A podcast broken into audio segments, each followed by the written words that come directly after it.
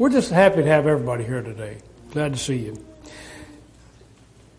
The uh, text that was read in John 19 14 has to do with Pilate, who was not a king. Pilate was a governor in the area of Judea.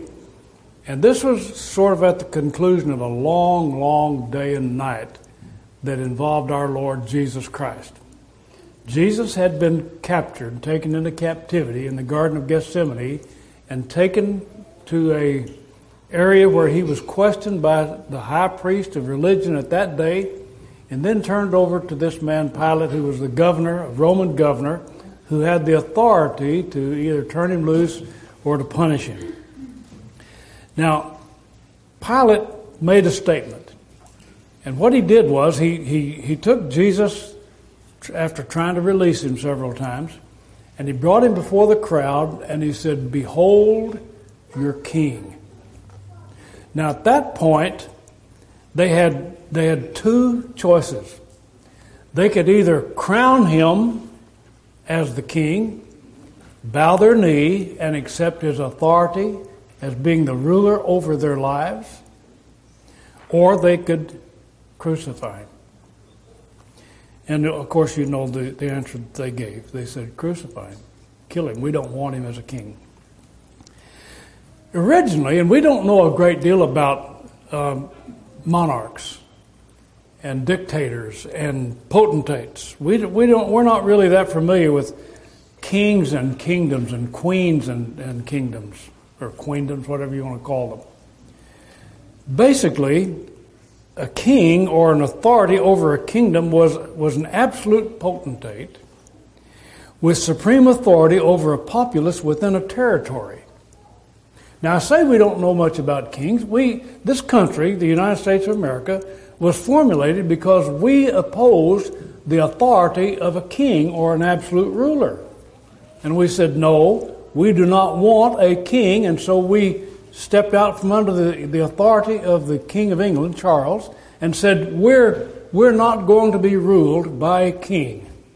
And so we're ruled in what is known as a democratic republic. That means that the people have a say in the government, and, and the republic part of it means that we, we uh, nominate and elect representatives, such as senators and congressmen, to make our laws according to the way what we think we should have. So this is a government really basically run by the people and for the people. So that's what we're familiar with. We're not too familiar with, with a, a monarchy. If we were to, to think about monarchs or autocrats or despots or dictators, we would think in terms of maybe Stalin or Hitler. Some of us old enough remember that, or Mussolini. Saddam Hussein was a dictator. He was a monarch. He was a king. And Young, the uh, North Korean president right now. These are dictators, monarchs. We're not familiar with them. We, we, we're, not, we're not sure of them. We don't want people like this telling us what to do, what to believe, and how to behave. Isn't that correct? We don't want that. But a king had the absolute power, the supreme authority over a populace to make statements about behavior. He had the right to, to govern subjects under his domain without accountability. He didn't have to say why. As parents, when we were raising our children, Bonnie and I, sometimes the question would come down, as a matter of behavior and a matter of accountability, the question would come down to, hey, Dad, why do I have to do that? And so we would give as many examples and reasons as we could, and finally it, it came down to because we said so. Right? Yes. Okay. Now that's where the king is. When the king says something, it's because I said so. Period. End of conversation. End of accountability. He dictated acceptable behavior. He dispensed subjective justice. He either persecuted and prosecuted some, or he uh, exonerated others and allowed them off, gave them off. He he uh, he didn't didn't impose sentence on evildoers. It, but it was his judgment. And then he dispatched his forces to enforce his rule. Now, we are so concerned about not being ruled by a dictatorship or by a king or by a monarch or a sovereign that we actually put a nobility clause in our Constitution, Article 1, which says, and you may not know this, I didn't know it for a long time, it, it says that, that there can be no terms or titles of nobility given any government individual, person that works for the government. So we can't call a senator Lord or Duke or Prince. We can't use those terms with our government officials. Now, we can call a judge, Your Honor, but anyone who has been knighted, for instance, someone says, Well, so and so has been knighted. So the Queen of England knights them, knighted George W. Bush, knighted him. There's a whole list of people who have been knighted, but they can't be called Lord or Duke, or they can't be given a title, but they can wear the, the initials behind their name. Now that's the way our government has been established, and it was the purpose because we feared the king. We feared that type of government. Have you seen the bumper sticker or heard the, the uh, motto, I love my country, but I fear my government. Now that's what we do in terms of a monarch. We fear our king. We fear our queen. And the reason is because they are answerable to no one but themselves. Period. They have complete, absolute authority. They can in, in, in state any law they want. They can impose any requirement on the populace they want, and they're not answerable to anyone. No one. Men become kings different ways, or people do that become monarchs. They become that by, for instance, uh, by popular demand. For instance, if you want a king, the population rises up and says, Give us a king. We want, we want to be ruled by a king, and so they knowingly subject themselves to a monarch. Now that's what happened if you're, if you're reading your Bible. That's what happened when Saul came along. That's what the people said. They said, We want a king. They told Samuel the judge, Give us a king. We want to be like everybody else. Samuel said, Hey, wait a minute. If you get a king, this is found over in 1 Samuel chapter 8, he said, If you get a king, He's going to inscript your sons, make them soldiers and servants. He's going to take your daughters, make them maids and maid servants. He's going to put them in your household. He's going to make them cook everything. He's going to, he's going to impose heavy levels, levies upon you. He's going to make sure that he's doing what he wants to do without regard to what you need. That's basically what he's telling. He's going to, he's going to multiply his wealth on your back. They said, Give us a king. So they selected one. His name was Saul. He was head and shoulders above everybody. You remember the story? And he was the fellow that, uh, that was supposed to be fighting Goliath, but he didn't. And instead, David did. So sometimes a king can come along and can be, can be coronated by popular demand. Uh, another way is through divine selection. This is, a, this is a very important way. And uh, we only know, I only know one instance, actually two, by divine selection. One instance in the annals of human history. That was David.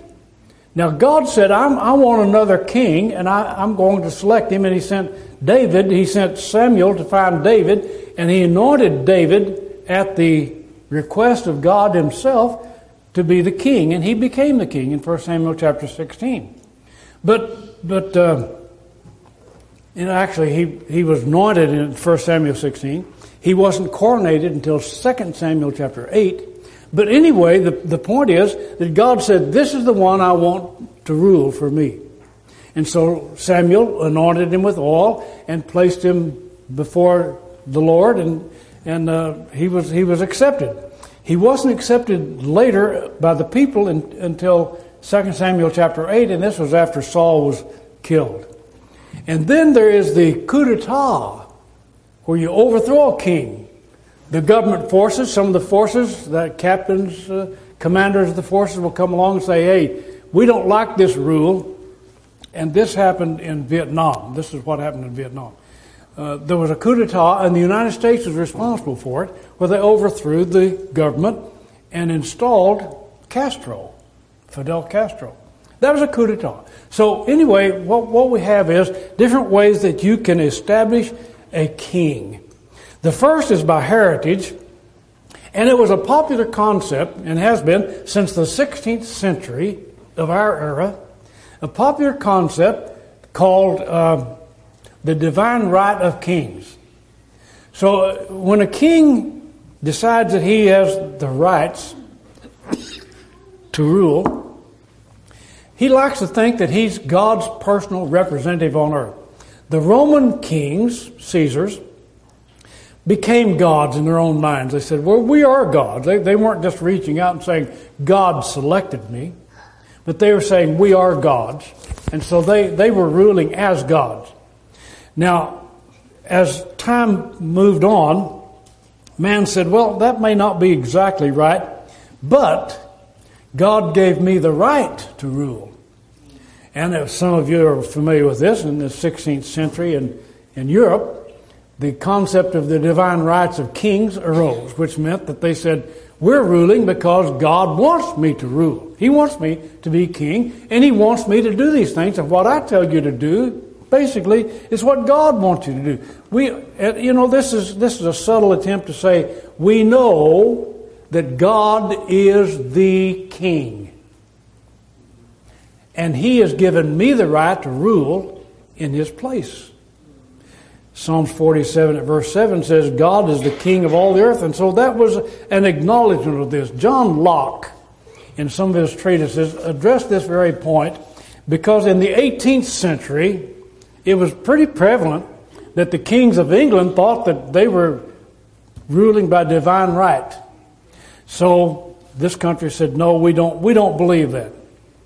In times past, the kings that conquered the world said, we're kings because we have conquered the world, like Alexander the Great and uh, others, Nebuchadnezzar and, and so forth. But anyway, if you do not have the right bloodline, for instance, you don't have the right of heritage.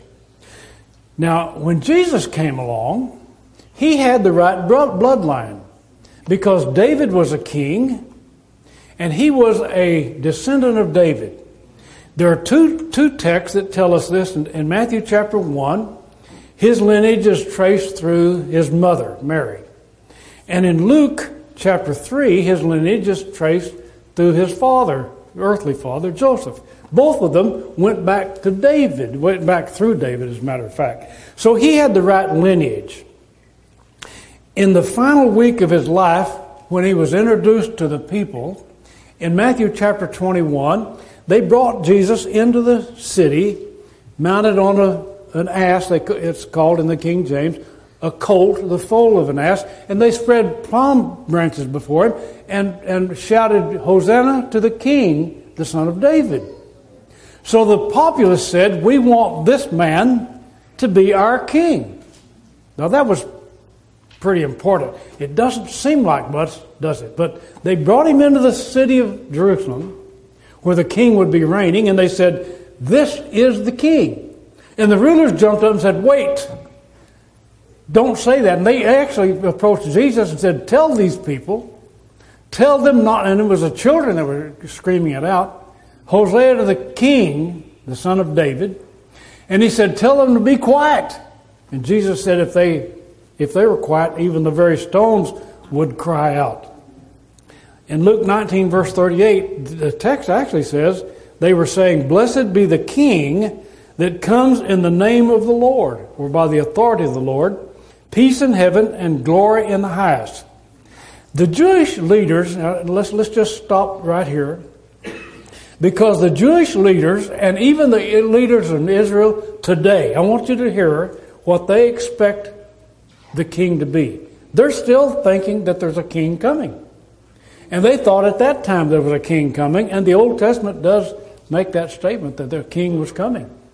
And John the Baptist was going to come in front of him and prepare his way. But they say that there are five things necessary for the king to be present when he comes.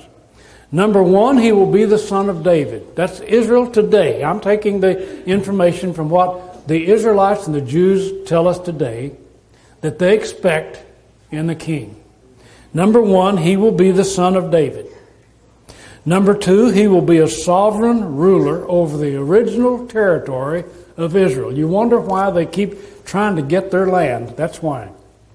They believe their king is coming and he's going to be the sovereign ruler over that land that God gave them initially. Number three, they believe he will restore the population of Israel. Listen carefully. Not everybody. They will restore the population of Israel to the law of Moses.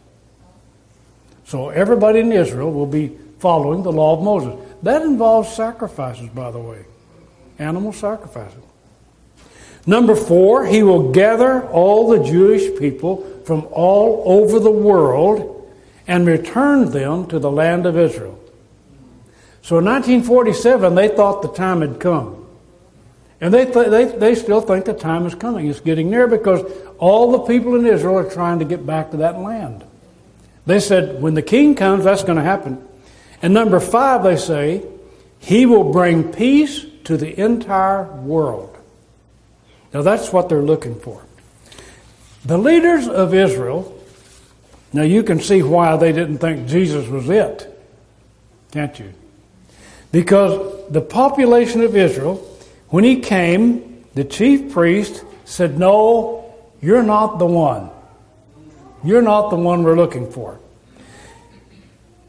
There was, there was a, a long day for Jesus. He was taken in the Garden of Gethsemane in the middle of the night, probably around midnight. He was taken to the chief priest, and in the court there was a great crowd that had gathered. You remember Peter was there with them? He followed them, and he was standing over warming at the fire, and he could see Jesus up on the podium, up on the stand, and all the chief priests were gathered around him, and they were questioning Jesus. And Peter was standing there warming himself, and on the third time, the maiden turned to him and said, You're one of them. You're of Galilee. And he, and he cursed. Peter cursed, said, I am not. And he cursed. And Jesus looked at him, and Peter left. Well, this, this was a traumatic experience. What they were asking Jesus basically was, Are you the king? Are you claiming to be the king? Now, what had happened was the whole population brought him to town and said, Here's our king. And so they have him, they've captured him, they got him in the middle of the night because they were afraid that the crowd would rise up in rebellion. So they got him in the middle of the night and they brought him in and were questioning him. And here's what he said in Luke chapter 22, verse 67 through 71. He said, Are you, they said, Are you the Christ? Now their, their idea of the king was he was also the Christ. He said, Are you the Christ? Tell us. And he said unto him, If I tell you, you will not believe, and if I will also ask you, you will not answer me, nor let me go. Hereafter shall the Son of Man sit on the right hand of the power of God. Then said they all, Are you then the Son of God? And he said unto them, You say that I am. And they said, What need have we of any further witness? We ourselves have heard of his own mouth. And they began to accuse him of blasphemy. Now, they asked him a couple of questions, and he answered a couple of ways. First of all, he said he was set at the right hand of the power of God. He would have the authority of God. Then he said, I am the Son of God. Now, that's his heritage. The people already said, This is our king. They so by popular demand they said, This is our king. Then he came in and he said, My father said, that I'm going to sit at his right hand, and I am the Son of God. So he had the right. They declared, declared him to be blasphemy, and, and so they took him to Pilate. Now, this is interesting because when they took him to Pilate, this thing took place in about a matter of three hours before Jesus died. By the time they took him to Pilate, it was daytime. And so they took him to Pilate and they made the accusation to him, and Pilate said, I, don't see any, any problem. Now, think about it. They're saying that this man is saying that he is the king. And Pilate's looking at him and thinking, what? king? He said, I, I don't see I don't see it. I don't see it. And he wanted to turn him loose. Now they said, no, we don't want him turned loose. So he, what, what, am I going to do? His, Pilate's wife had suffered a, a dream the night before. And she turned to Pilate and she said, Don't have anything to do with this righteous man. I suffered many things in a dream because of him. Leave him alone. So Pilate was timorous about this. He was, he was on pins and needles. He wasn't sure what he was going to do. So, they, they turned him back and said, No, we, we, he, he said he's a king. So Pilate said, Well, I, I need some help. So he turned him over, and this is in John 18 and 19, turned him over to Herod, who was the tetrarch of Galilee, who was another sort of a, a titular witness or uh, ruler, primate. And he said he, he turned him over to, to uh, Herod because Herod wanted to talk to him too. And Herod examined him. They couldn't find anything wrong with him. So Pilate then turned around and brought him back and said, There's nothing wrong. I, I'm going to turn him loose. They said, No, you can't turn him loose. Uh, he said he's a king, and if you turn him loose, we're going to tell we're going to tell people that we're going to tell Caesar that, that he was opposed to Caesar, and you let him go. And they threatened him. So Pilate said, Okay. He scourged him. Now I'm not sure about all what scourging involved. But I know they, they took the robe off his back because later on they, it was such an expensive piece of clothing that the people, the Roman guards at the cross, uh, wagered for it and cast lots for it so they wouldn't tear it up. It was a good piece, good good garment. So they must have stripped it from his back and they beat him. They scourged him. What Pilate was trying to do is make him look pitiful. How can you? How can I beat your king? He's not a king. So he beat him, and the soldiers spat on him, slapped him around, and then plaited a crown of thorns and put it on his head. And Pilate took him out again and said, I, I, I, found no, I find no wrong in him. He scourged him, tried to get a confession. Jesus didn't confess.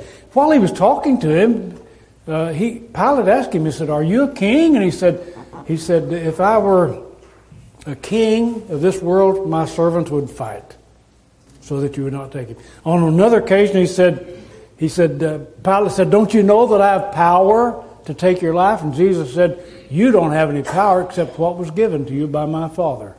He said, The only authority you have, Pilate, is what my Father gave you. Anyway, they brought him, Pilate brought him back out, and he said, I, I, I can't, I, I can't I can't find anything to do. He said, matter of fact, what I have here is I've got a fellow by the name of Bar Jesus. He was a common criminal. Do you know what the word Bar Jesus means? Son of the Father. Son of the Father. Bar Jesus. Bar Son. You've heard of bar mitzvah. That's when a boy gets to a certain age that the, he's inducted into manhood. Bar, uh, bar Barabbas. So he was the Son of the Father. He said, I've got Barabbas. What, what do you want to do? I'll, I'll either give you Barabbas or Jesus. And they said, uh, We'll take Barabbas. What will I do then with Jesus? And they said, Crucify him. Now, when he presented Jesus to them, what shall I do? Crucify him. So they had the choice. He was crucified. Pilate made the statement, though, Behold your king. And when he crucified him, you know what he did? He, he, he uh, drew up a plaque. And on the plaque it said, Jesus of Nazareth, King of the Jews. He did it in three languages. Three languages. Now they took that, that was the that was the accusation of the criminal, and they took that and nailed it to the top of the cross. So that everybody would know what crime he was accused of.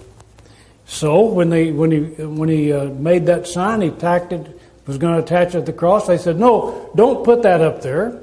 Say that he right. He said that he was the son. He said that he was the king of the Jews." And Pilate said, "What I have written, I've written." So he just put it up there. Now, several things go on in, in John chapter 18 and verse 19. When they said crucify him, they were through. They, uh, they, they were not going to accept him as being the king. And yet, when he was crucified, he went into the grave like he had promised, and he came out of the grave on the third day. Came out of the grave. And when he came forth out of the grave, God crowned him as the king. Now, we may not know how important that is standing here so 2,000 years later, but my goodness, what happened at that time, at that point, when Jesus came out of the grave, what happened was that he became the king of the whole world.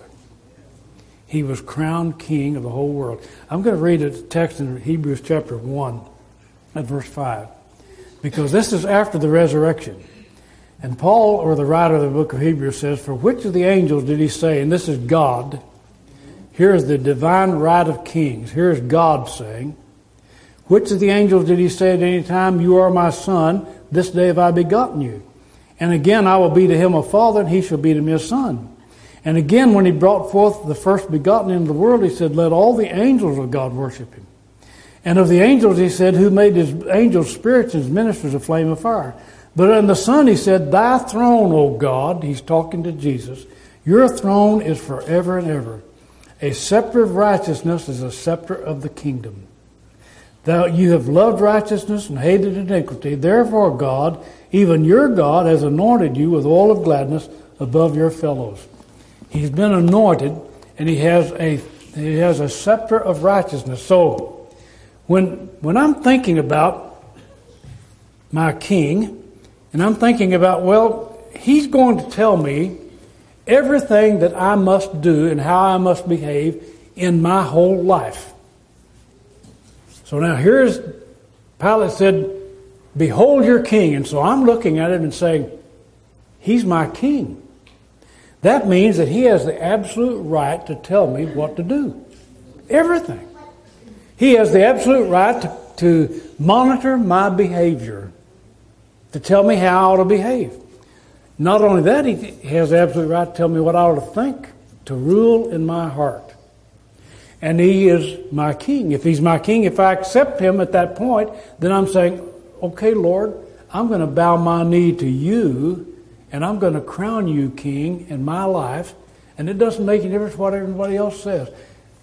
As a matter of fact, I love my Lord and I love my king, and I don't fear him.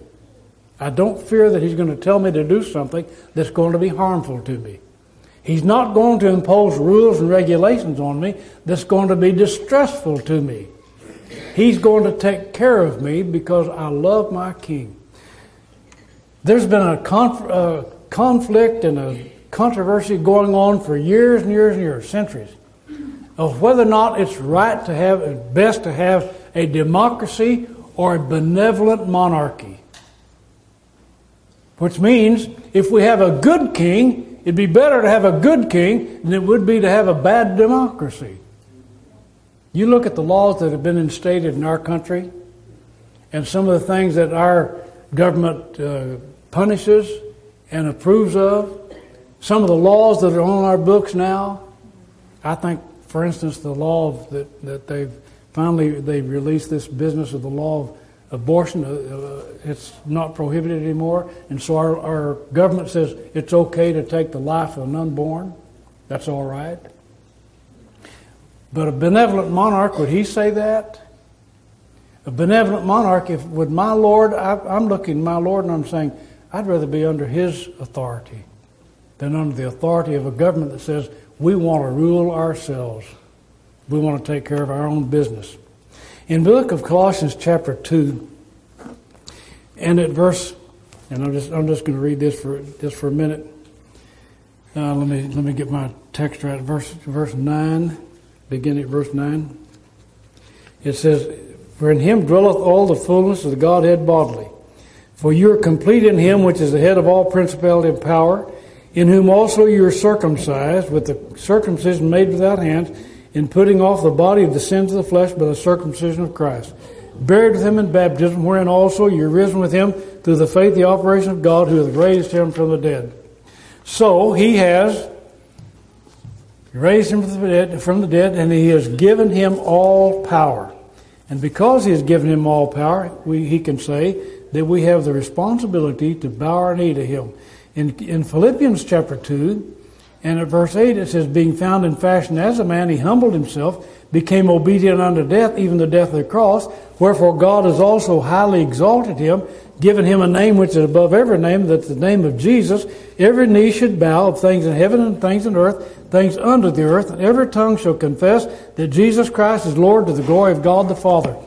Now, he's not going to do that simply by exerting physical power and authority. Jesus is not going to twist your arm and make you confess that he's the Son of God and he's the King. He's not going to bow you down and put his foot on your neck and say, You have to tell everybody that you believe that I'm your King. He's going to reach into your heart with his benevolent love and say, I love you. I died for you. I've risen and I now live with you, and I am your king. Do you accept that? Do you accept the kingship of Jesus? Revelation 17, 14 and 19, 16 says, He is the Lord of lords and He is the King of kings. He is the King now and He will ever be the King. And as Pilate set Jesus before the crowd and he said, Behold your King, that's what we look at today. We look at Jesus and, and we're saying, Behold our King. And I have the opportunity and I have the responsibility to either crown him in my life or crucify him. Crown him or crucify him. I'm going to crown him. Thank you for your attention this morning. Let's crown Jesus as our King. Shall we stand and sing?